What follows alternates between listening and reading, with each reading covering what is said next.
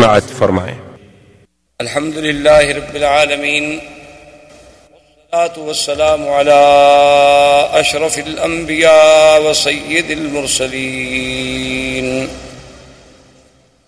سیدنا و مولانا محمد وعلى آلہ و اصحابہ اجمعین۔ اللہم صل علی سیدنا محمد النبی الامی الہاشمی وعلى آلہ و اصحابہ وعلى آله وأصحابه البررة الكرام وعلى سائر الأنبياء والمرسلين والملائكة المقربين، أما بعد، فقد قال الله تبارك وتعالى في القرآن المجيد والفرقان الحميد: أعوذ بالله من الشيطان الرجيم، بسم الله الرحمن الرحيم. هو الذي بعث في الأميين رسولا منهم يتلو عليهم آياته ويزكيهم ويعلمهم الكتاب والحكمة وإن كانوا من قبل لفي ضلال مبين. قال النبي صلى الله عليه وسلم: أنا محمد وأنا أحمد وأنا الماهي الذي يمحو الله بي الكفر وأنا الحاشر الذي يحشر الناس على قدمي وأنا العاقب الذي ليس بعده نبي، أو كما قال النبي صلى الله عليه وسلم. صدق الله العلي العظيم وصدق رسوله النبي الكريم،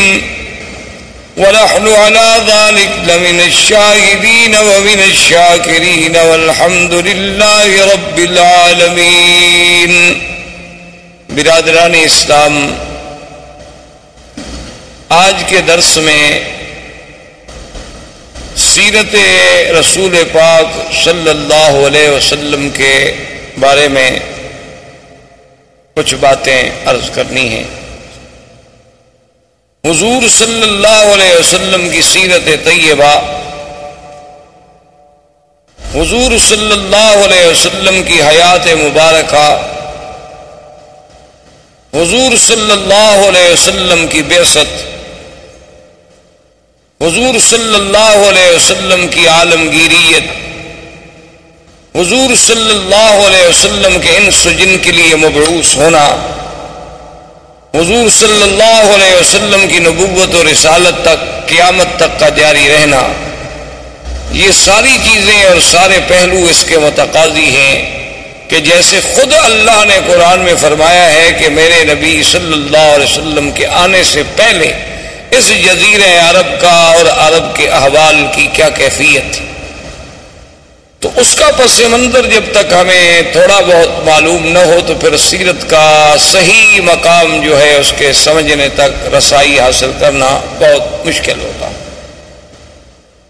اس لیے حضور صلی اللہ علیہ وسلم کی بعثت سے قبل احوال عرب کے بارے میں بہت دور اگر ہم جائیں تو بہت مشکل ہو جائے گا، لیکن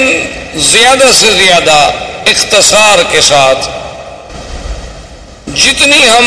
پہلے ماحول کی، چونکہ قرآن پاک نے بطور خاص یہ فرمایا ہے کہ ہم نے آپ کو کہاں بھیجا۔ ایک تو فرمایا ہم نے آپ کو امیین میں بھیجا کہ جو بالکل پڑھنا لکھنا نہیں جانتے تھے، جن کے پاس کوئی کتاب نہیں تھی، اور دوسری بات جو اللہ نے آخری آیت میں فرمائی اور بار بار فرمائی کہ وَإِن كَانُوا مِن قَبْلُ لَفِي ضَلَالٍ مُبِينٍ، کہ میرے مدنی صلی اللہ علیہ وسلم آپ کی بعثت سے قبل یہ پورا جزیرہ جو تھا ایک کھلی ہوئی گمراہیوں میں پڑا ہوا تھا. تو اس کی تفاصیل میں اگر آپ جائیں تو آپ جانتے ہیں یا آپ نے سنا ہوگا یا پڑھا ہوگا انشاءاللہ, عرب جو ہے اصل میں یہ تین قسم کہلائے جاتے ہیں. ایک عرب ہے باعدہ, اور ایک عرب ہے عاربہ, اور ایک عرب ہے مستعربہ. یاد رکھیں عربوں کی تین قسمیں ہیں تاریخ میں. ایک عرب باعدہ یعنی جو سب سے پہلے عرب زبان عرب عربی بولنے والے عربی جاننے والے باعدہ کہتے ہیں کہ ہلاک ہو گئے وہ قومیں جو مٹ گئیں, اب جن کا نام و نشان بھی باقی نہیں ہے. اگر قرآن پاک ان کا ذکر نہ کرتا تو شاید ہم جانتے بھی نہ اور کوئی اس کا سرا بھی تلاش نہ کر سکتا. جیسے پہلی قومیں گزر گئی ہیں, قوم عاد ہے, قوم سمود ہے, قوم صالح ہے, قوم لوط ہے. یہ ساری قومیں آپ کو پتہ ہے کہ یہ مکہ مدینہ منورہ سے خیبر کے راستے میں مدائن کے راستے میں, اور اسی طرح پھر آپ آگے چلے جائیں. قوم لوط جو تھی وہ آج جہاں اردن ہے, جس ملک کو آپ اردن کہتے ہیں عمان کہتے ہیں, اسی جگہ وہ بحر میت کے نام سے آج بھی وہ جگہ معروف ہے.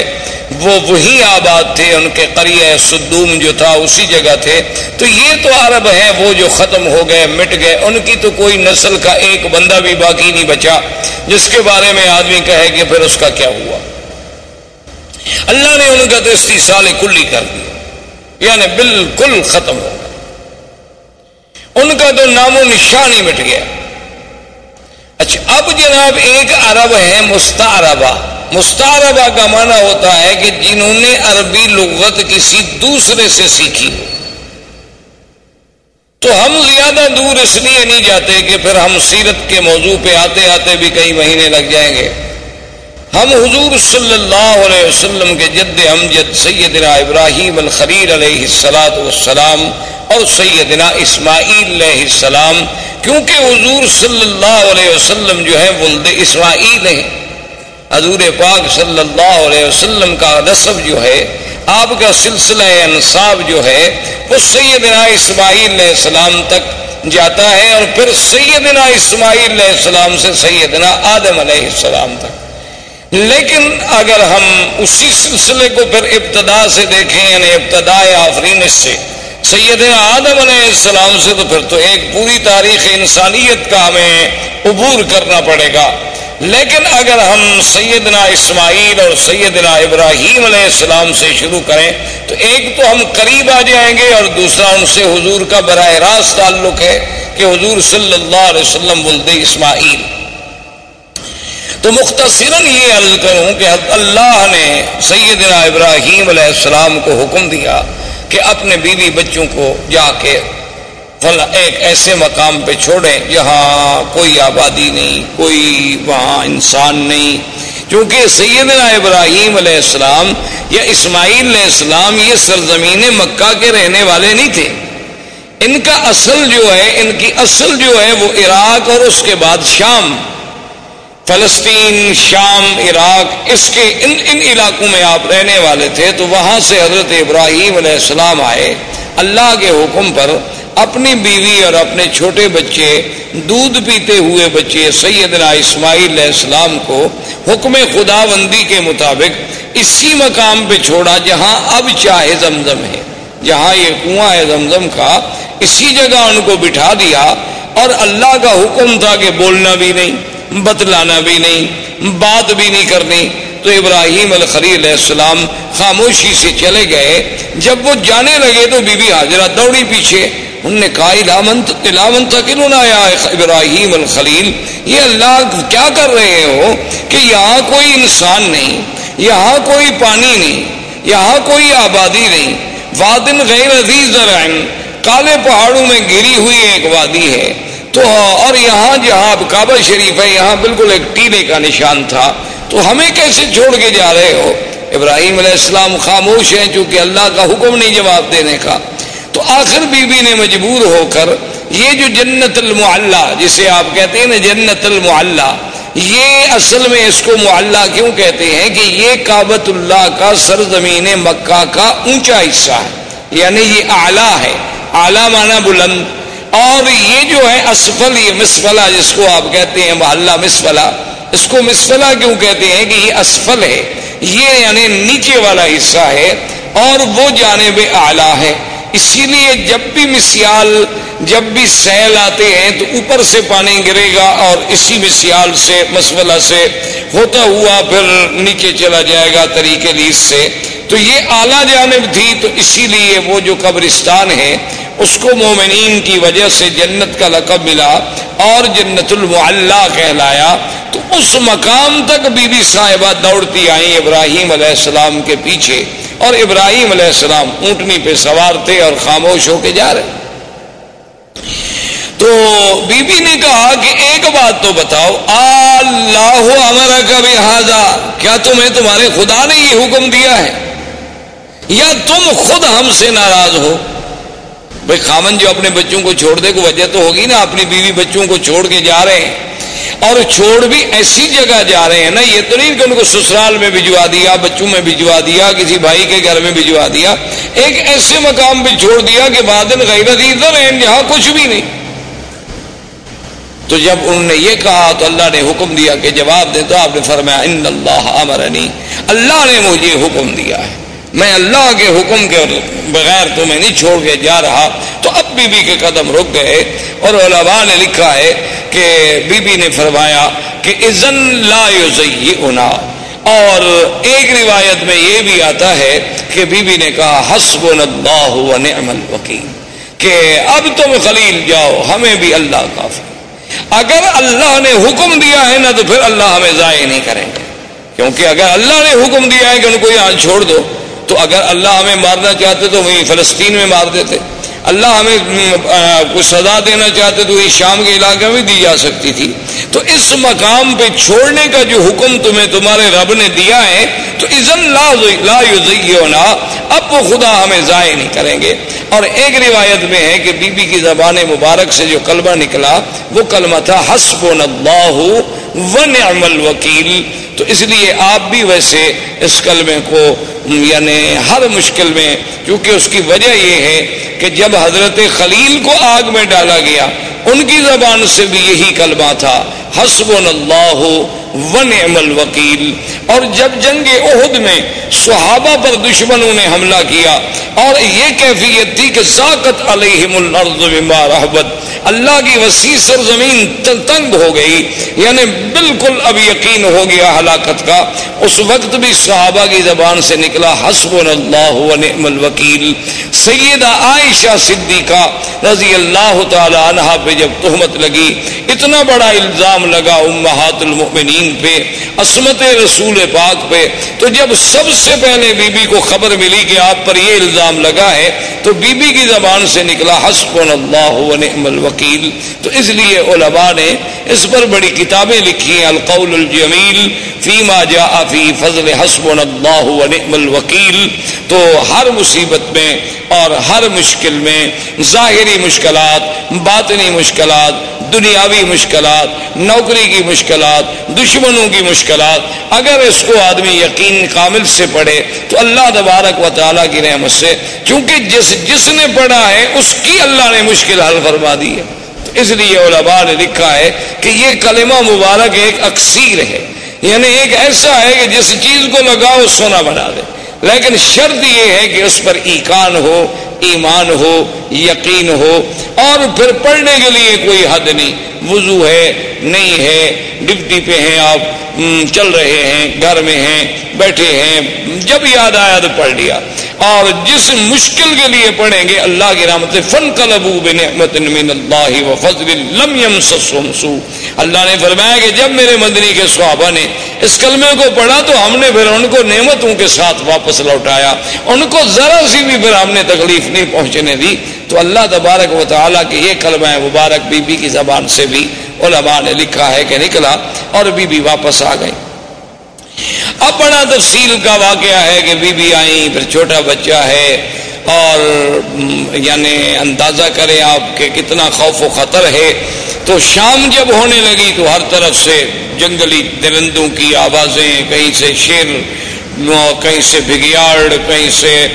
کچھ، کہیں سے کچھ جنگلوں کی درندوں کی آوازیں آ رہی ہیں، اور چھوٹا سا بچہ ہے، چھوٹی سی مشکیزہ ہے، کچھ ستو ہے، کچھ چنے ہیں، یہ آپ کا سارا زاد سامان ہے اور زاد راہ ہے۔ تو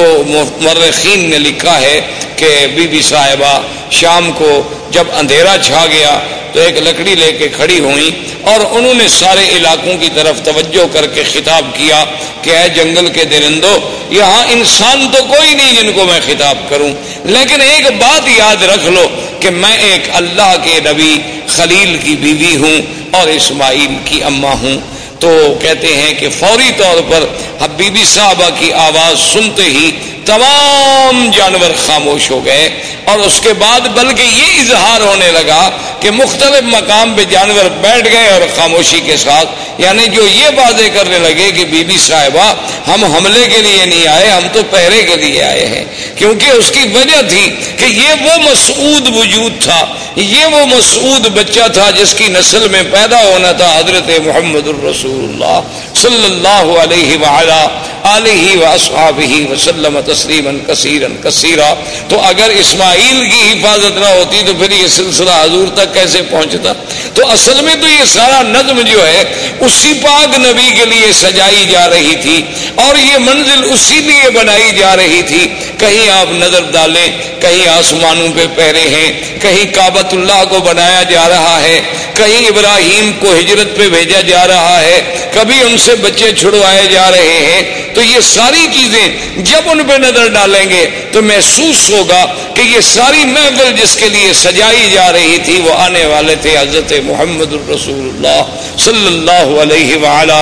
آلہ واصحابہ وسلم تسلیما کثیرا کثیرا۔ تو اب جناب سیدنا اسماعیل علیہ السلام کا پانی ختم ہوا، بی بی صاحبہ صفا مروہ پہ دوڑی، صفا پہ چڑھی، مروہ پہ گئیں، مروہ پہ چڑھی، صفا پہ پہنچی اور سات چکر لگائے۔ تو اللہ پاک کو یہ دوڑنا اتنا پسند آیا کہ مسعی جو ہے اس کو قیامت تک کے لیے شاعر اللہ قرار دے دیا گیا۔ اب جناب بی بی کے کان میں آواز آئی کہ جا الغوث، کہ اللہ کی مدد آ گئی، بی بی نہ گھبرائیں۔ تو بی بی صاحبہ کھڑی ہو گئی، انہوں نے کہا کون ہو آواز دینے والے، سامنے آؤ۔ خیر سامنے کوئی پھر آواز آئی کہ بی بی صاحبہ نہ گھبرائیں، اللہ کی مدد آ گئی، اور اللہ نے حکم دیا کہ جبریل جس جگہ اسماعیل علیہ السلام کے پاؤں ہیں نا، اسی جگہ جا کے پر مارو۔ تو یہاں آ کر حضرت جبریل علیہ السلام نے اپنا پر مارا اور یہاں سے چشمہ زمزم کا پانی نکلا۔ تو یہ زمزم کا پانی جو ہے اس میں اب آپ دیکھیں یعنی کئی نعمتیں شامل ہو گئیں۔ ایک تو یعنی جبریل علیہ السلام کا پر ہے، اور دوسرا اللہ کے نبی اسماعیل کے پاؤں ہیں، اور تیسرا اس میں ایک بڑی نعمت ملی ہے کہ حضور صلی اللہ علیہ وسلم نے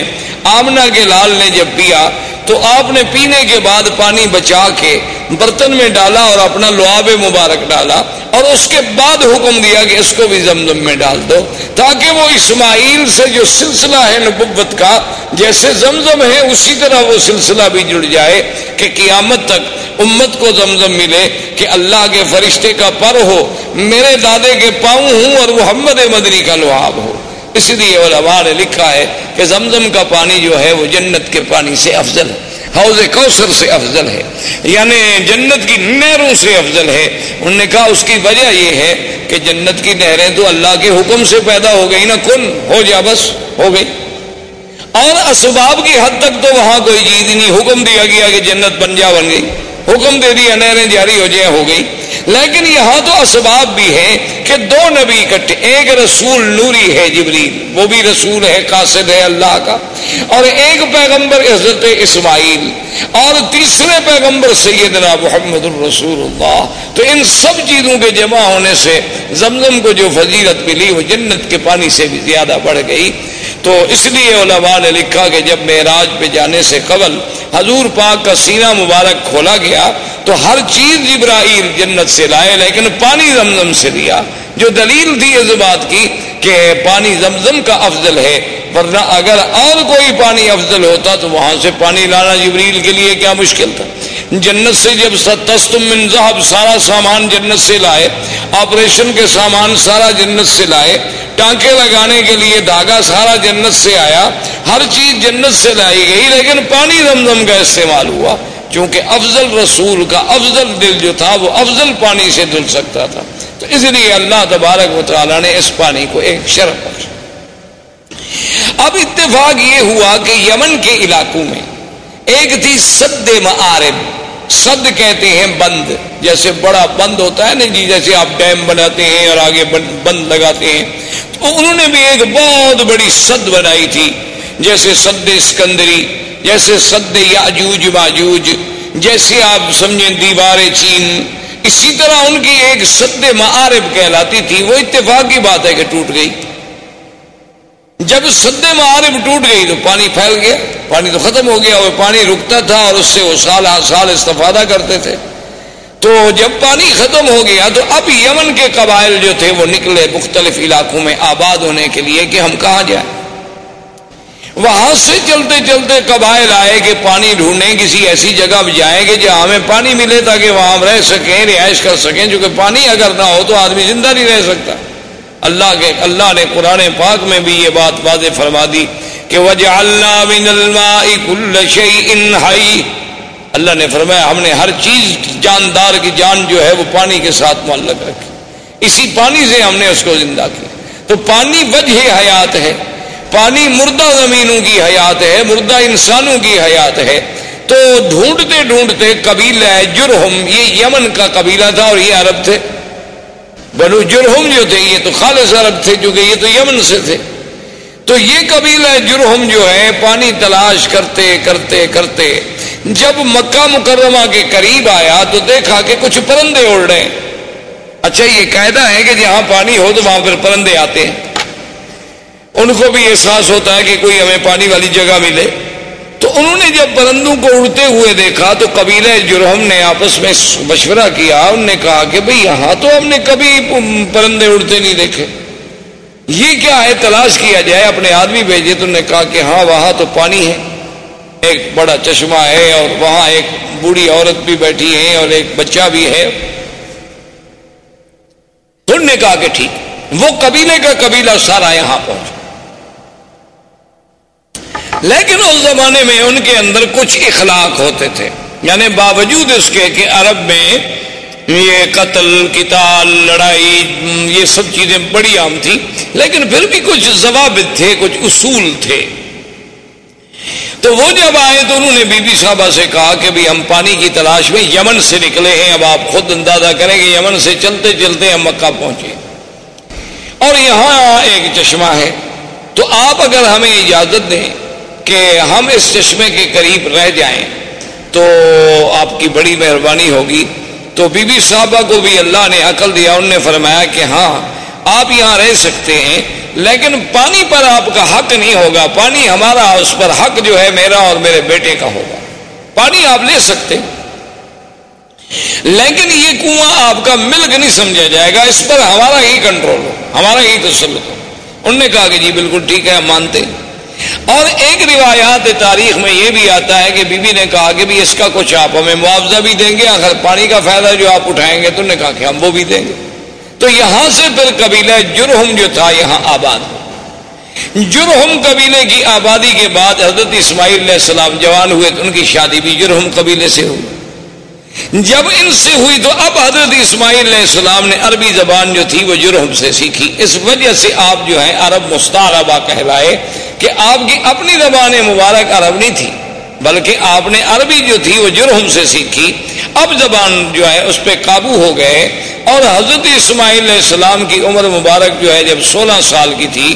اللہ نے اس حضرت ابراہیم الخلیل علیہ السلام کو حکم دیا، وہ آئے اور بنا کعبہ کا حکم ملا کہ یہاں اللہ کا گھر بنائیں، تو ابراہیم علیہ السلام نے اس کعبے کی اللہ کے حکم سے بنیاد رکھی، اور بنیاد اسی اسی قواعد پہ رکھی گئی جو آدم علیہ السلام نے قواعد رکھے تھے اللہ کے حکم سے۔ اب ایک تاریخ میں یہ آتا ہے کہ ابراہیم علیہ السلام نے پوچھا کہ اللہ آپ کا حکم ہے کہ میرا کعبہ بناؤ، لیکن مجھے پتہ نہیں کتنا طول ہے، عرض ہے، کتنا کعبہ ہے، کہاں دیواریں ہوں گی، وہ تو ایک ٹیلا تھا نا جی، بارشیں آتی اور فلڈ آتے اور سیل آتی سیلاب آتے اور چیزیں یہاں پھینک کے چلے جاتے، تو بنتے بنتے بہت بڑا ٹیلا بن گیا۔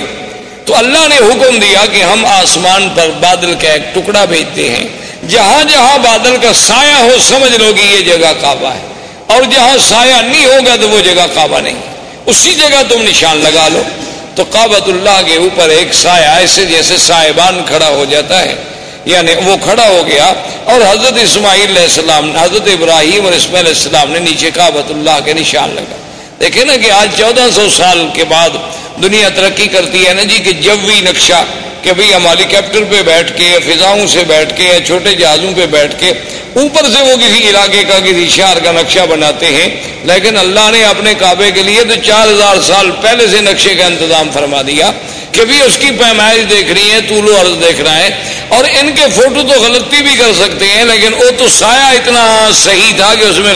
جب ابراہیم علیہ السلام نے کھودا تو نیچے ابراہیم حضرت آدم علیہ السلام کی بنیادیں مل گئی، تو اس پر وہ کعبۃ اللہ کی جو ہے وہ تعبیر۔ اب جو مقام ابراہیم ہے اس کے بارے میں دو چیزیں ملتی ہیں ہمیں تاریخ، ایک تو صحیح روایات جو ہیں وہ یہ ہیں کہ جب دیواریں اونچی ہو گئیں تو اب ابراہیم علیہ الصلوۃ والسلام کے لیے مشکل تھا نا جی کہ اوپر پہاڑ پہ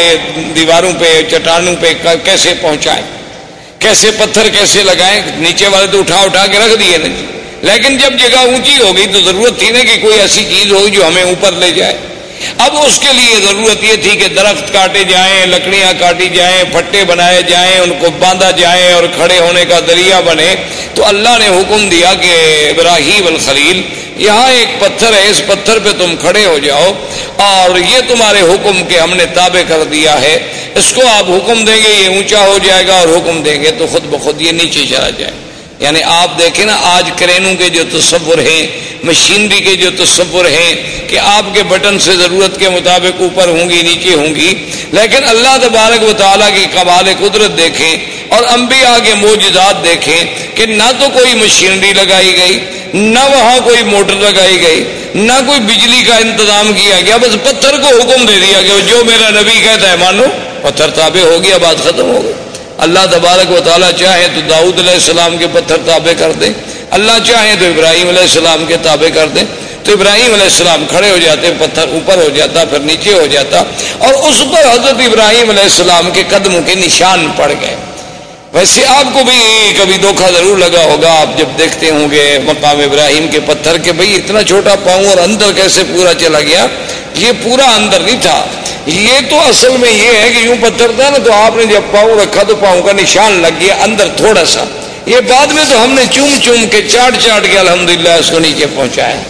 یہ ہماری اپنی مہربانیاں ہیں۔ یعنی باقی جو ہم نے محنت کی ہے نا، یہ روزانہ ہاتھ جو لگاتے رہے ماشاءاللہ، جیسے حضرت سلمان فارسی رضی اللہ تعالیٰ عنہ کے باغ میں جو کھجوریں تھیں تو ہمارے حاجیوں نے ماشاءاللہ ان کو سینے لگا لگا کے کھجور آدھی ختم ہو گئی،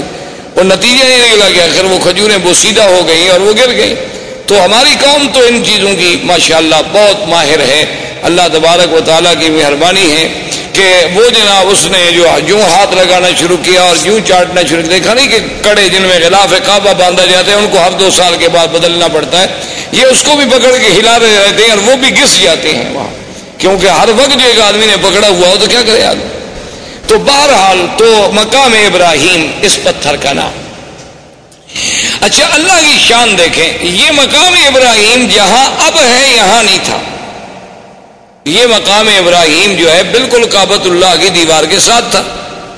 کیونکہ یہ تو تعمیر میں کام لگایا گیا نا جی، اور تعمیر کے بعد وہی اس کو چھوڑ دیا گیا، اس کو دور لانے کی تو کوئی وجہ ہی نہیں تھی۔ اب بھی آپ نے دیکھا ہوگا کعبۃ اللہ کے دروازے کے پاس اگر آپ دیکھیں نا تو بنیادوں پر پیسے پتھروں کے تھوڑے تھوڑے نشان ہیں۔ دراصل یہ وہ مقام ہے جہاں جبریل علیہ السلام نے کھڑے ہو کر حضور کو نماز پڑھائی، یہ مقام امامت جبریل علیہ السلام ہے۔ کعبۃ اللہ کا دروازہ جہاں ختم ہوتا ہے تو نیچے آپ ذرا بنیاد پر نظر ڈالیں تو وہاں آپ کو ایسے چار پانچ ٹکڑے پتھروں کے عجیب عجیب سے لگے ہوئے نظر آئیں گے اس کی بنیاد میں۔ تو یہ وہ جگہ ہے جہاں سیدنا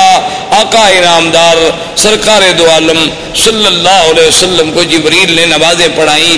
پانچ اول وقت میں اور پانچ آخر وقت میں. تو یہ بھی وہ نشان جو تھا رکھا گیا. اچھا اسی کے ساتھ اب تو مطاف مبارک کو ٹھیک کیا گیا. پہلے آپ نے دیکھا ہوگا چھوٹا سا ایک نشان لگتا تھا کہ جیسے یہاں کچھ جگہ نیچی ہے, تو یہ وہ جگہ تھی جہاں کعبۃ اللہ کے لیے مٹی اور گارا بنایا جاتا تھا کعبۃ اللہ کی دیواروں کو لگانے کے لیے. تو یہ وہ مقام تھا جہاں سیدنا ابراہیم علیہ السلام نے مٹی بنائی اور اس کا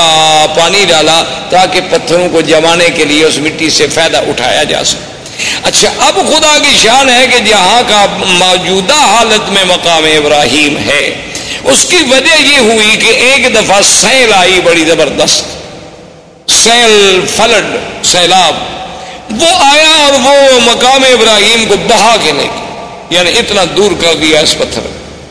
تو اب صحابہ اکٹھے ہوئے کہ بھی اس کا کیا حل کیا جائے, اس کو وہاں لے جائیں جہاں اپنے اصل مقام پہ تھا,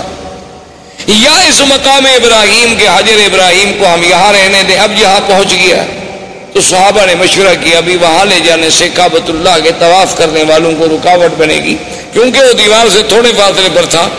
اگر یہاں دور ہو گیا تو اچھی بات ہے, کافی درمیان میں فاصلہ ہے. اس وقت تو تصور اتنے لوگوں کا ہوتا تھا نا جی. یہ تو بعد میں الحمدللہ اللہم زد فزد کہ ہر سال اللہ کی رحمت سے عدد جو ہے بڑھتا جا رہا ہے, اور انشاءاللہ قیامت تک بڑھتا چلا جائے گا. تو اس جگہ تو صحابہ کا مشورہ یہ طے ہو گیا کہ اب اس کو نہ چھیڑو, اب اس کو اسی جگہ رہنے دو, ورنہ ہر دور میں جو بھی آئے گا اس کو تبدیل کرے گا. کوئی کہے گا یہاں کر دو, کوئی کہے گا یہاں لگا دو, یہاں اللہ نے پہنچا دیا اسی جگہ رہے. لیکن آپ حیران ہوں گے, حکمت دیکھیں خدا کی. آج بھی ہمیں تواریخ سابقہ, تاریخ عالم کو جب آپ کھولیں تو ان میں یہ باتیں ملتی ہیں کہ بے عین ہی اسی جگہ ابراہیم علیہ السلام جب کعبۃ اللہ بنا رہے تھے نا, تو یہاں کھڑے ہو کر دیوار کو دیکھتے تھے کہ دیوار سیدھی ہے کہ نہیں, کیونکہ ان کے پاس کوئی آلات تو تھے نہیں اور نہ پہلے زندگی میں کبھی عمارت بنائی تھی. وہ تو اللہ کا حکم تھا نا کہ تعمیر کر دو. تو یہی جگہ تھی, وہ پتھر سے اتر کے آتے نا, جیسے آپ مکان بنا رہے ہو تھوڑا دور کھڑے ہوں گے نا, دیوار کے قریب تو آپ نہیں کھڑے ہوں گے. وہ آگے دیکھتے بھی دیوار ٹھیک ہے, پتھر ٹھیک ہے, کوئی پتھر آگے کوئی پتھر پیچھے تو نہیں. تو اللہ کو بھی وہی جگہ منظور تھی کہ سیلاب بھی آیا تو اس پتھر کو اسی جگہ لے آیا, ورنہ وہ چاہتا تو یہاں سے دور لے جاتا. لیکن اللہ تبارک و تعالیٰ کی شان ہے, تو وہ دونوں مقام ابراہیم بن گئے. واتخذوا من مقام ابراہیم مصلی, ایک تو اس سے مراد وہ پتھر اور ایک اس سے مراد وہ مقام جہاں ابراہیم علیہ السلام کھڑے ہو کے کعبۃ اللہ کی عمارت کو دیکھا کرتے تھے. تو اللہ تبارک و تعالی نے اس جگہ کو بھی یعنی اتنی بڑی عظمت بخشی, اتنی بڑی شان بخشی کہ وہ قیامت تک کے لیے قرآن میں آیا. اور مصلی خلیل, مصلی حبیب سیدنا محمد الرسول اللہ صلی اللہ علیہ وسلم جو ہے بن گیا. اب یہ سیدنا ابراہیم علیہ السلام نے کعبہ بنایا, اللہ نے ندا کا حکم دیا کہ کعبہ بن گیا ہے, لوگوں کو حج کے لیے پکارو. تو اس ندا میں بھی اقوال ہیں. بعض علماء فرماتے ہیں اسی حجر ابراہیم پہ کھڑے ہو کے ابراہیم علیہ السلام نے ندا دی. بعض علماء فرماتے ہیں کہ جبل ابی قبیس, یہ جو پہلا پہلا جس قریب پہاڑ ہے نا, جس پہ اب محلات ہیں, یہ پہاڑ ابی قبیس جو, اور اللہ کی شان ہے کعبۃ اللہ اول بیت, یہ دنیا میں سب سے پہلا گھر, اور ابی قبیس اول جبل وضع فی الارض, یہ دنیا کے پہاڑوں میں سب سے پہلا پہاڑ ہے جو زمین پہ رکھا گیا. تو ابھی قبیس پہ کھڑے ہوئے. اور ایک روایت میں ہے کہ حضرت ابراہیم علیہ السلام عرفات میں جا کے عرفات کی پہاڑی پہ کھڑے ہو کے آپ نے ندا دی. ایک روایت یہ بھی آتی ہے. تو وہاں سے اللہ نے ان کی ندا کو پوری دنیا میں کائنات میں پہنچا دیا. تو اب ابراہیم علیہ السلام تشریف لے گئے, حضرت اسماعیل علیہ السلام یہاں رہے, حضرت اسماعیل علیہ السلام کی شادیاں ہوئیں. اس طریقے سے اللہ تبارک و تعالی نے سرزمین کو آباد کیا, اور اس پورے علاقے میں ماں سوائے دین توحید کے اور کوئی دین نہیں تھا. یعنی سب لوگ جو تھے وہ ملت ابراہیم, سب لوگ جو تھے وہ دین ابراہیم پہ تھے, اور کوئی شرک نہیں, کوئی بے دینی نہیں, کوئی احداث نہیں, کیونکہ ان علاقوں کو تو دین ملا ہے. اسی وجہ, یہی تو وجہ تھی نا کہ ہر آدمی یہ کہتا تھا کہ میں ملت ابراہیم پہ ہوں. یہودیوں کا بھی دعویٰ کہ ہم ملت ابراہیم پہ, نصرانیوں کا دعویٰ کہ ہم ملت ابراہیم, مشرکین مکہ کا دعویٰ کہ ہم ملت ابراہیم پہ. آخر اللہ نے ارشاد فرمایا ما کان ابراہیم یہودیاً ولا نصرانیاً ولکن کان حنیفاً مسلما وما كان من المشرکین. اللہ نے فرمایا کہ ابراہیم نہ تو یہودیت پہ تھے نہ نصرانیت پہ، اب وہ تو بالکل ساری دنیا سے مائل ہو کے دین اسلام دین حق پہ چلنے والے، اور نہ وہ مشرکین میں سے تھے. تو یہ سارا دین جو تھا دین توحید تھا، ملت ابراہیمی تھی. سب سے پہلے عمر ابن لوہی، عمر ابن لوہی ایک شخص تھا، وہ مکے کا سردار تھا اور بہت بڑا سردار تھا. یعنی اس کی بات جو تھی نا جی مکے میں اور قبائل میں اور حول مکہ ایسے مانی جاتی تھی کہ اس کی بات کے ٹالنے کا کسی کو کوئی تصور بھی نہیں تھا. تو عمر ابن لوہی جو ہے یہ وہ آدمی ہے جو حاجیوں کو بڑی خدمت کرتے، ان کو زمزم پلاتے. صرف زمزم خالی نہیں بلکہ اس میں اصل ملا کے شہد ملا کے پلاتے تھے حاجیوں. تو یہ عمر ابن لوہی جو ہے یہ شام کے علاقے میں گیا تجارت کے لیے. تو وہاں اس نے ایک قوم تھی عمالقہ، عمالقہ قوم کو دیکھا کہ ان کے پاس بت ہیں اور مختلف شکلیں ہیں، کوئی مردوں کی کوئی عورتوں کی، مختلف خوبصورت قسم کے، کوئی چاندی کے کوئی سونے کے کوئی لکڑی کے کوئی مٹی کے. تو اس نے ان سے پوچھا بھی یہ کیا ہے؟ تو عمالقہ نے ان سے کہا کہ بھی یہ ہمارے خدا ہیں آلہہ ہیں. اصل تو خدا وہی ہے بڑا،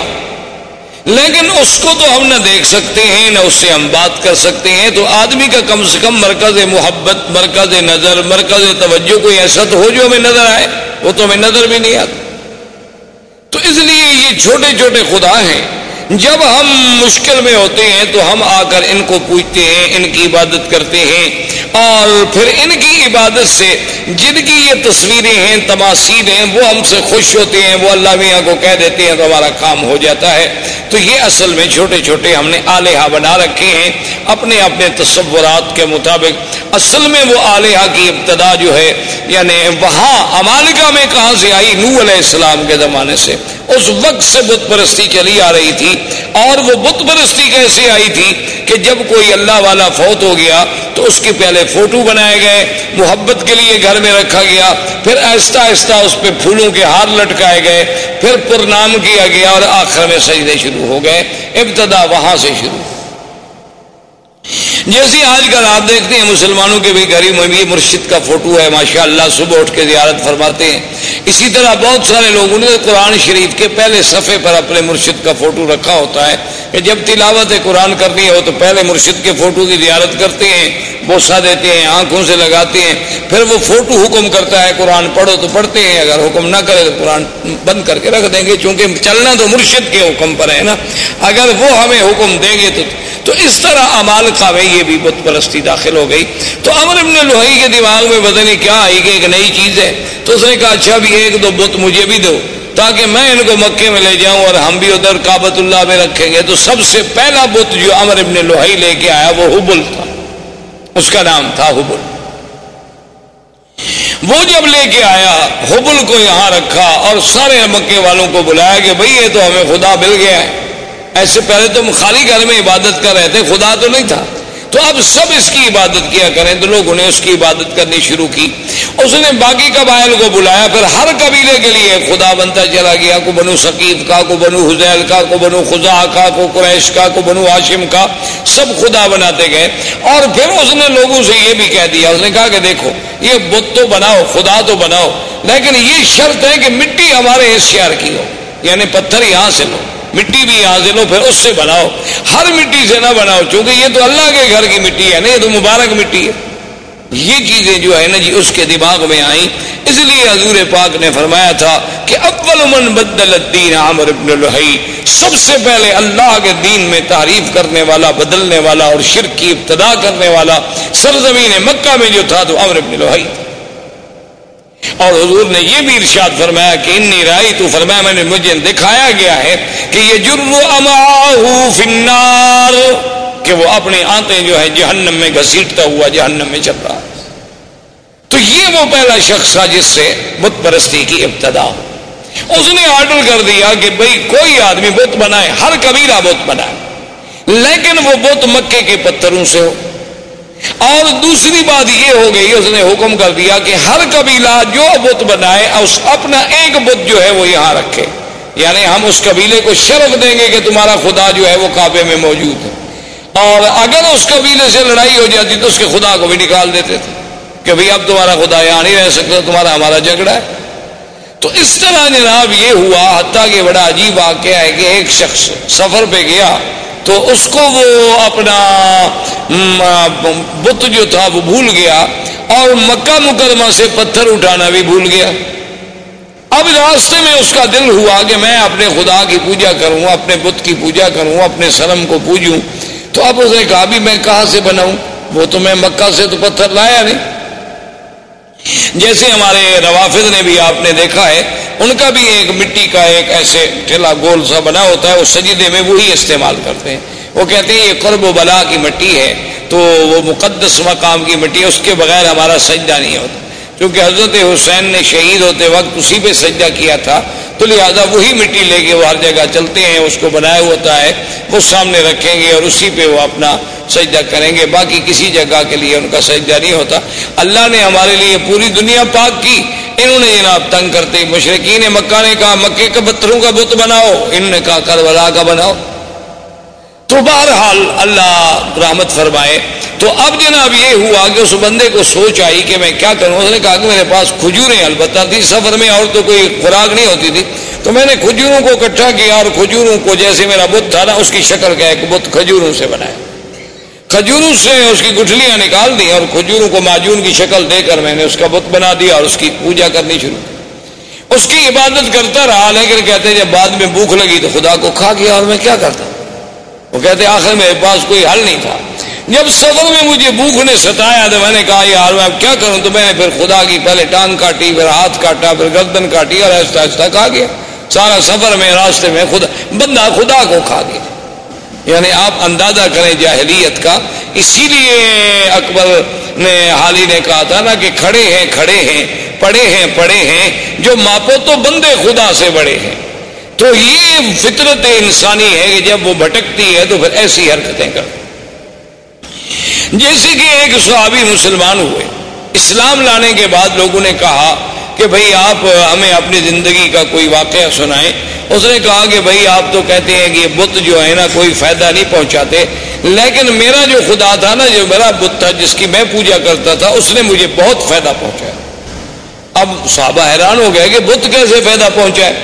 اس نے کہا ابھی کیسے؟ اس نے کہا اصل میں میں ایک دفعہ سفر پہ گیا، سہارا کا سفر تھا، تو میں اپنے بت کو چھوڑ کے کسی کام گیا، واپس آیا تو دیکھا کہ وسال ابو یبول والا راہ سے ہی کہ ایک سارا کی لومڑی کھڑی ہے اور میرے اس بت پہ پیشاب کر رہی ہے۔ تو میں نے کہا ہاذا ربن، یہ خدا ہو سکتا ہے جس پہ سالب آ کر پیشاب کر دے۔ تو میں نے اس وقت اس کو پھینک دیا اور دل میں اسلام داخل ہو گیا کہ واقعی اللہ تبارک و تعالیٰ کے دین کے علاوہ یہ محض ہمارے تخیلات ہیں اور فسادات ہیں۔ تو بہرحال میرے کہنے کا مقصد یہ تھا کہ یہاں سے عرب سے بت پرستی شروع ہوئی اور آہستہ آہستہ یہاں شرک کی جڑیں پھیلتی چلی گئی۔ اب اسی طریقے سے پھر یہود جو تھے، یہود اور نصارہ، یہ یہود بھی کو مدینہ منورہ میں رہنے والے نہیں تھے، یہ بھی ان کا اصل جو تھا شام تھا، یہ وہاں سے آئے اور آ کر مدینہ منورہ میں آباد ہوئے۔ اس وقت مدینہ منورہ کو یثرب کہا جاتا تھا، اس کا نام مدینہ منورہ نہیں تھا۔ یہ وہاں آ کر آباد ہوئے، ان میں کئی قبائل تھے، بنی قینقاع تھے، بنو نذیر تھے، بنی قریظہ تھے، اور اسی طرح یمن سے کچھ لوگ نکلے۔ جب ربیعہ بن النصر یمن کا آدمی تھا، اس نے خواب دیکھا کہ اپنے خواب میں کہ بعض احباش، آباش کہتے ہیں بہت گھٹیا قوم کے لوگ، وہ یمن پہ بادشاہ بن جائیں گے، تو وہ ڈر کے مارے اپنے خاندان کو لے کر وہ بھی وہاں سے نکلا اور حیرہ میں جا کے اس نے، عراق کے اندر ایک جگہ ہے حیرہ، وہاں جا کر اس نے ڈیرا ڈالا، اور اس کے بعد پھر اس کا لڑکا پیدا ہوا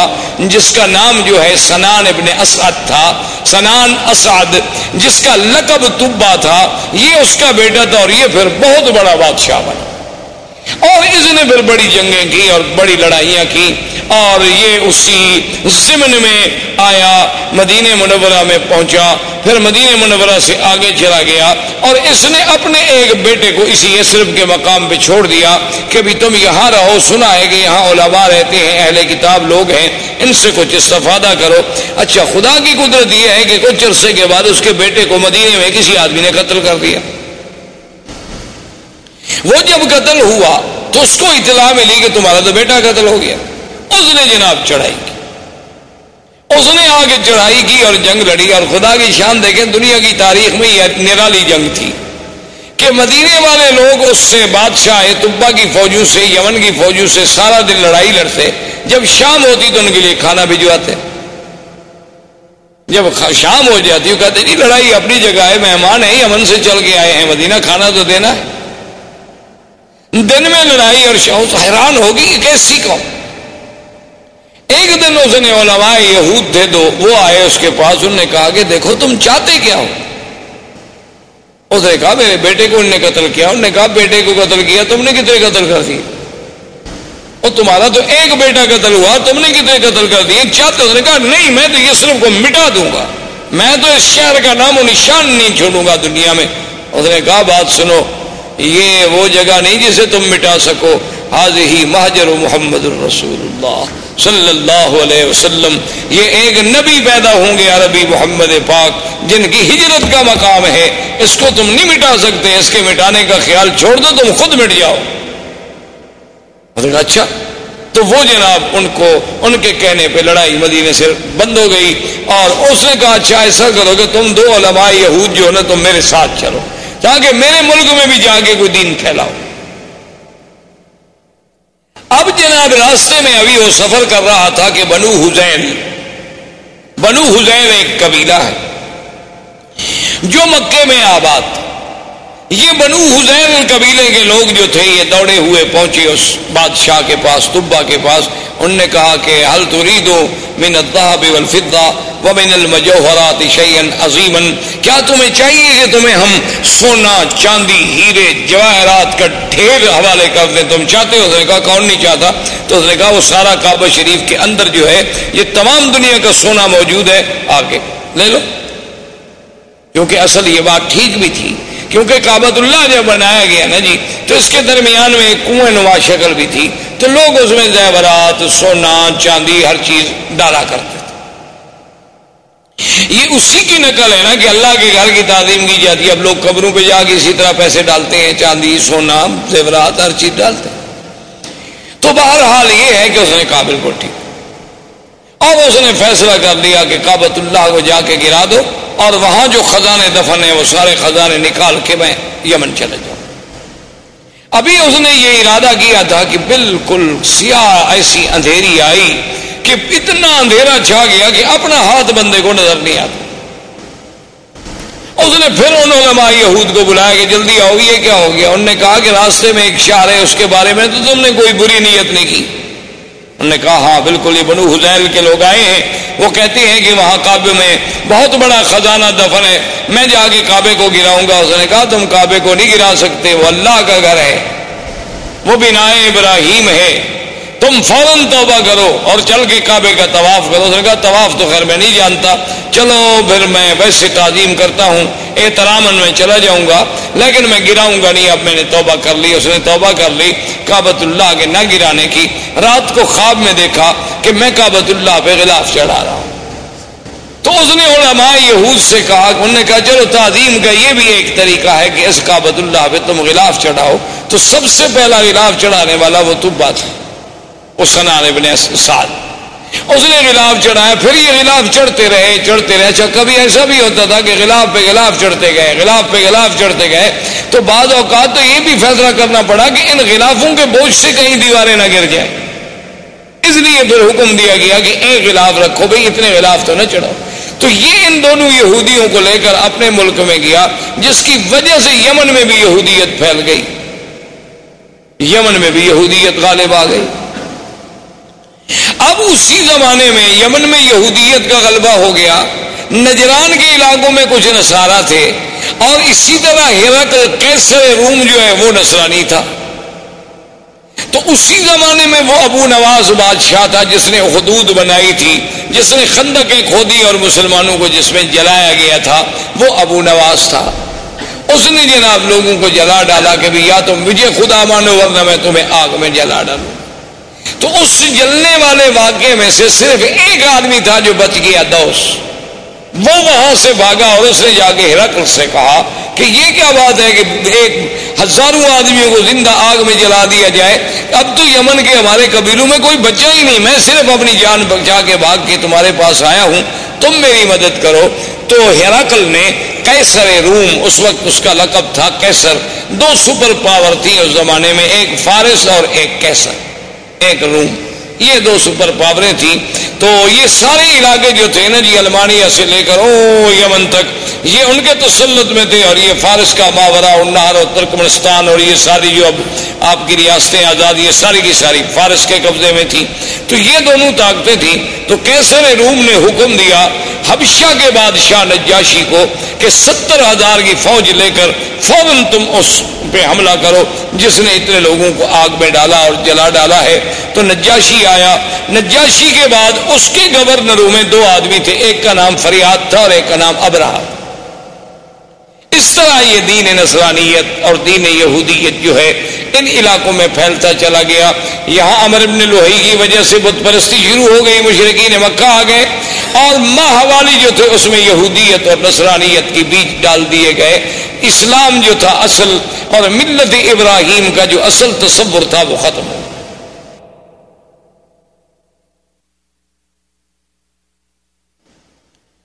اب جناب یہ ہوا کہ آہستہ آہستہ ابرہ اور اریاد اس کے درمیان میں بھی جنگ ہوئی۔ تو انہوں نے پھر ایک فیصلہ کیا، انہوں نے کہا دیکھو بات یہ ہے کہ تمہاری فوج اور ہماری فوج تو ایک ہے نا، ہم تو ایک نسل کے لوگ ہیں، ابھی تم بھی اسی بادشاہ کے گورنر تھے، میں بھی اسی بادشاہ کا گورنر، فوج ایک، جنگ اور قبیلہ ایک، انسان وہی سب احباش ہیں ہمارے، اگر تمہاری فوج ماری گئی تو احباش مارے گئے، میری ماری گئی تو احباش مارے گئے، ہم فوجوں کو کیوں ماریں، ہم ایسا کیوں نہ کریں کہ ہم دونوں آپس میں لڑیں، جو مر گیا مر گیا، جو بچ گیا وہ حاکم بن جائے۔ تو ابرہ اور فریاد نے آپس میں جنگ لڑی۔ تو فریاد نے ایک تلوار کا بھرپور وار کیا جس سے ابرہ کا ناک کٹا، جس کی وجہ سے ابرہ الاشرم کہ وہ ناک کٹا ابرہ، اس وجہ سے اس کا لقب پڑا، اس کی ناک کٹی، اس نے جو بھرپور وار کیا تو فریاد مارا گیا، لہذا ابرہ بن گیا۔ اب ابرہ جب بن گیا تو اس نے، اب بادشاہ قیصر کو پتہ چلا کہ ان لوگوں نے کیا کیا، میں نے ان کو کہا کہ دشمنوں پہ حملہ کرو، یہ آپس میں لڑے، اور اس نے میں نے اپنے گورنر اریاد کو قتل کر دیا، بڑا بدبخت ہے ابرہا۔ اس نے قسم کھا لی، اس نے کہا کہ واللہ مجھے خدا کی قسم ہے، میں اتنا بڑا لشکر لے کے جاؤں گا کہ اسی یمن کی مٹی میں اس کو مٹی کر دوں گا، اور اس کے بالوں میں مٹی ڈالوں گا، اور اس کو میں یمن کے اندر ہی جا کے سزا دوں گا۔ تو فوری طور پر جب ابرہا کو پتہ چلا کہ قیصر روم حملہ کرنے والا ہے تو آدمی بڑا چلاک تھا، اس نے فوراً سر پہ استرا پھروا دیا، اور یمن کی مٹی جو تھی وہ بھی ایک برتن میں بھر کے قاصد بھیجے بادشاہ روم کے پاس کہ جناب میں تو آپ کا غلام ہوں، آپ چونکہ قسم کھا بیٹھے ہیں نا تو لہٰذا میرے بال بھی حاضر ہیں، یمن کی مٹی بھی حاضر ہے، اس میں میرے بال ڈال دو، قسم تمہاری پوری ہو گئی، خدا کے لیے مجھ پہ حملہ کیوں کرتے ہو؟ بادشاہ بھی خوش ہو گئے، انہوں نے کہا ٹھیک ہے، جب ایک آدمی اتنا نیاز مندی پہ آ جائے، جب اتنا اس نے کر دیا کہ اپنے بال کٹوا دیے، بال کٹانے کا معنی تو یہ ہوتا نا کہ گردن پیش کرنی، ورنہ اللہ میں یا کوئی احرام میں یا حج میں یا عمرے میں بالوں کی کیا ضرورت ہے، مقصد تو یہ ہے کہ ہم نے سر اللہ کے حکم پہ جھکا دی کہ اپنی محبوب ترین چیز جو ہے بندے نے پیش کر دی، قربان کر دی۔ اب جناب جب یہ ہو گیا تو اب ابرہا نے اسے خوش کرنے کے لیے انہوں نے کہا کہ جناب گزارش یہ ہے کہ سرزمین عرب میں ایک کعبہ ہے تو ہم یہاں اپنا کعبہ کیوں نہ بنائیں؟ تو وہاں اس نے ایک کعبہ بنایا جس کا نام کلیس، اور اس کعبے کو اتنا جناب اس نے بنایا تعمیری طور پہ، اور اس کے بعد اس نے قیصر روم سے کہا کہ پوری دنیا میں اعلان کریں کہ اس کعبے کا حج کریں، اعلان ہو گیا۔ ایک قبیلہ تھا نسیع، عرب کا ایک قبیلہ تھا نسیع، نسیع کا معنی ہوتا ہے کسی چیز کو پیچھے کرنا۔ اچھا یہ قبیلہ جو تھا نا، یہ حرم کے بڑے مجاور تھے اور حرم کے بڑے خادم تھے، اور یہ مکہ اور طائف کے قریب درمیان میں یہاں ان کا قبیلہ آباد تھا۔ اصل میں ان کو نسیع کیوں کہا جاتا تھا کہ چار مہینے ہیں نا جن میں جنگ اللہ نے حرام کر دی تھی، اربعۃ حرم۔ اچھا وہ چار مہینے کون سے تھے؟ رجب، اچھا اس کے بعد پھر ذی القعدہ، ذی الحجہ اور محرم، اچھا یہ تین مہینے اکٹھے ہیں، ذی القعدہ، ذی الحجہ، محرم، رجب اکیلا ہے۔ اب جناب جب یہ اتنی مدت ہو جائے عربوں کو لڑائی نہ ہو، تو عرب تو بغیر لڑائی کے رہ نہیں سکتے تھے نا، یہ تو قومیں ایسی تھی کہ بس ہر وقت لڑنا ہے۔ ان کی لڑائیاں اس بات پہ بھی ہوئی ہیں کہ ایک قبیلے نے کہا کہ تمہارے درختوں سے ایک چڑیا اڑی اور میرے درختوں پہ آ کے بیٹھ گئی، یہ زیادتی کیوں ہوئی؟ اس میں لڑائی شروع ہو گئی اور سینکڑوں آدمی قتل ہو گئے کہ وہاں سے چڑیا اڑ کے میرے باغ میں کیوں آئی، لڑائی ہو گئی۔ اب جناب یہ جب ان کا اب جب ایک مہینے تین مہینے صبر کیسے کریں، تو یہ اس قبیلے والوں کو کہتے کہ بھئی ہم نے فلاں قبیلے سے لڑنا ہے، تو کہتے کوئی بات نہیں، ہم محرم کو پیچھے کر دیتے، ہم محرم جو ہے نا پیچھے کر، ذی الحج کے بعد جب مہینہ آتا وہ کہتے جی یہ سفر ہے، اس کے بعد محرم آئے گا، تو اس کو یعنی ایک مہینے کو پیچھے کر دیتے، تو اس لیے ان کو نسی کہا گیا کہ یحلونہ عاماً ویحرمونہ عاماً۔ اللہ نے قرآن میں بھی فرمایا ایک سال تو اس کو محرم رہنے دیتے، ایک سال اس کو سفر بنا دیتے، پھر جنگ حلال ہو جاتی۔ تو یہ نسی قبیلہ جو تھا ان کو جب پتہ چلا کہ بھئی حبشے میں ابرہہ نے ایک کعبہ بنایا ہے خدا کے کعبے کے مقابلے پر، انہوں نے کہا بھی اگر آہستہ آہستہ اس کی رونق بڑھ گئی اور چرچا بڑھ گیا تو ہمارا تو مسئلہ ختم ہو جائے گا، یہ یہاں سے کچھ آدمی نکلے اور چوری چوری داخل ہوئے عبادت کے بہانے سے، رات کو وہاں گندگی کٹھی کی اور ان کی دیواروں کو گندگی لگا کے یہ غائب ہو گئے۔ صبح جب ابرہہ کو اطلاع ملی کہ تمہارے کعبے کو تمہیں بے حرمتی کی، اس نے کہا یہ کس نے کی ہوگی؟ اس نے کہا صاف بات ہے، صاف بات ہے، عرب کا بیل کے علاوہ اور کون کر سکتا ہے، اور کسی کو ہمارے کعبے سے کیا دکھ ہے۔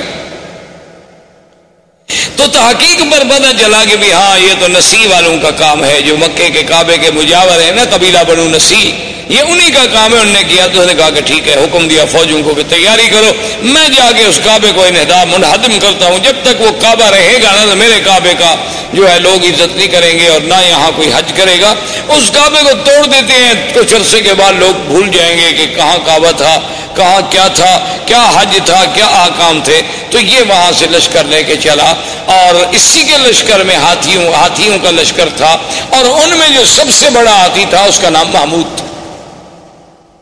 اس ہاتھی کا نام جو ہے محمود تھا، لوگ نام رکھتے تھے، اور اس کا سائس جو تھا چلانے والا اس کا نام انیس تھا۔ یہ جناب لشکر چلا، یہ جب آیا راستے میں تو لوگوں کو پتہ چلا کہ یہ عجیب بات ہے، کعبۃ اللہ کو گرانے کے لیے آ رہا ہے، تو راستے کے عرب قبائل جو تھے انہوں نے جا کے اس سے لڑائی لڑی، لیکن وہ بیچارے شکست کھا گئے، اور ذو نفر ان قبیلوں کا سردار تھا وہ قید ہو گیا۔ وہاں سے چلتے چلتے یہ طائف آیا، طائف میں اس وقت بنو ثقیف تھے، قبیلہ بنو ثقیف آباد تھا، تو بنو ثقیف کو پتہ چلا کہ بزو نفر جو ہے وہ بھی شکست کھا گیا، بنو خصم والے وہ شکست کھا گئے، تو ہم بنو ثقیف اب اس کا کیسے مقابلہ کر سکتے ہیں اتنے بڑے لشکر کا۔ تو انہوں نے ابرہہ کو پیغام بھیجا کہ دیکھو تم جا رہے ہو کعبۃ اللہ کو توڑنے کے لیے، ہم تمہارا راستہ نہیں روکتے، تم جانو مکہ جانے کعبہ جانے، لیکن شرط یہ ہے کہ لا تؤذونا، تم ہمیں اذا نہیں پہنچاؤ گے۔ اس نے کہا بالکل، لیکن اس نے کہا کہ اپنی شرافت اور صداقت کی کوئی نشانی، کوئی دلیل تو دو نا کہ تم پکے ہو، ایسا تو نہیں کہ میں ادھر جاؤں اور تم پیچھے سے حملہ کر دو، کیونکہ بنو ثقیف بھی بڑی مشہور لڑاکی قوم تھی اور خاص طور پہ تیر انداز تھی۔ تو انہوں نے ایک آدمی تھا جس کا نام تھا ابو رغال، ابو رغال جو تھا نا جی، وہ انہوں نے کہا کہ یہ آدمی ہم تمہیں دے رہے ہیں، یہ ایسا آدمی ہے کہ ایک تو طائف سے لے کر مکے تک تمہیں راستے بتائے گا، اس وقت سڑکیں تھوڑی بنی ہوئی تھیں، اور راستہ نہ جانے تو دو دن کا راستہ دس دن لگ جاتے تھے، تو یہ تمہیں دلالت کرے گا کہ کعبۃ اللہ کا راستہ کہاں ہے اور تمہیں مکے تک پہنچا دے گا۔ اور اس ابو رغال نے اپنے قبیلوں سے، اپنے دین والوں سے غداری کی اور ان سے وفا کی کہ ان کو مکے کا راستہ بتلایا، اور وہ چلتے چلتے مکے کے قریب پہنچا، اور اسی راستے میں ابو رغال جو ہے وہ مر گیا۔ اور دنیا میں تاریخ میں یہ بات موجود ہے آج بھی کہ اس کی قبر جو تھی نا جی، آج تک دنیا میں ابی رغال کی قبر مشہور تھی کہ بعد میں عرب والے جاتے تو اس کی قبر پہ جا کے پتھر مارتے تھے، جیسے جمرۃ العقبہ کو مارتے ہیں نا، کہ یہ وہ بدبخت ہے کہ جس نے اپنے دین کو بھی چھوڑا، اپنے قبیلوں کو بھی چھوڑا، اور ابرہہ کو لے آیا کعبہ گرانے کے لیے۔ تو ابو رغال وہاں مر گیا. ابراہا کا لشکر جب کعبۃ اللہ کے قریب پہنچے اس نے ڈیرا ڈال دیا اور حکم دے دیا کہ جو لوگ ملے, مال ملے, مویشی ملے, سب پکڑ لو, چونکہ روپ ڈالنا تھا مکے والوں پر. تو ان مال مویشیوں میں دو سو اونٹ جو ہے وہ عبد المطلب کے بھی پکڑے گئے. عبد المطلب جو ہیں یہ حضور صلی اللہ علیہ وسلم کے دادا ہیں, اور عبد المطلب جو تھے کان جسیمن وسیمن, یعنی بڑے خوبصورت بڑے جمال والے, کیوں نہ ہوں, آخر دادا ہے محمد الرسول اللہ صلی اللہ علیہ وسلم. انہیں پتہ چلا کہ جناب آپ کے دو سو اونٹ پکڑ لیے ابراہ نے, تو وہاں پہنچے اور انہیں پتہ چلا کہ ذو نفر جو ہے ہمارے قبیلہ عرب کا قید میں ہے, تو ذو نفر کو ملے کہ بھئی تمہارا کوئی تعلق ہے, اس نے کہا میرا تعلق ہوتا تو میں قید ہوتا, البتہ میں یہ کر سکتا ہوں کہ جو ہاتھی چلانے والا انیس ہے سائس, اس زمانے میں ہاتھی کا جو سائس ہوتا تھا نا اس کو بڑا تقرب ہوتا تھا, جو وہ بادشاہ کے قریب بیٹھتا تھا, بادشاہ کا حودت جو ہے سب سے بڑے ہاتھی پہ ہوتا تھا, تو میں انہیں اس کو کہہ دیتا ہوں کیونکہ راستے میں چاہے میں قید میں رہا لیکن ہماری کچھ دوستی ہو گئی آپس میں. تو اس نے انیس کو سفارش کی, انیس نے ابراہ سے کہا کہ عبد المطلب سردار جو ہے مکے کا ملنے آیا ہے, تو اس نے کہا ٹھیک ہے. جب عبد المطلب داخل ہوئے تو کہتے ہیں ابراہ پہ اتنا روپ پڑا, اتنا ان کا دبدبا اور جلال تھا کہ اس نے کہا کہ تخت پہ برابر بٹھاؤں تو پھر تو بات شاید نہ بنے, خود تخت سے نیچے اتر آیا اور استقبال کیا اور خود بھی نیچے بیٹھ گیا اور عبد المطلب کو بھی اپنے برابر بٹھایا. اتنا روب آ گیا اس کے دل پر کہ یہ کون ایسا خوبصورت جمال والا آدمی, اور پھر عبد المطلب جیسا فصیح آدمی, بولنے والا آدمی. اس نے کہا جی آپ حکم دیں, آپ کیسے آئے؟ اس نے کہا جی کوئی مسئلہ نہیں ایسا, مسئلہ صرف اتنا ہے کہ میرے دو سو اونٹ جو ہیں وہ آپ کے لوگوں نے, آپ کی فوجیوں نے پکڑے ہیں, وہ آپ مجھے چھوڑ.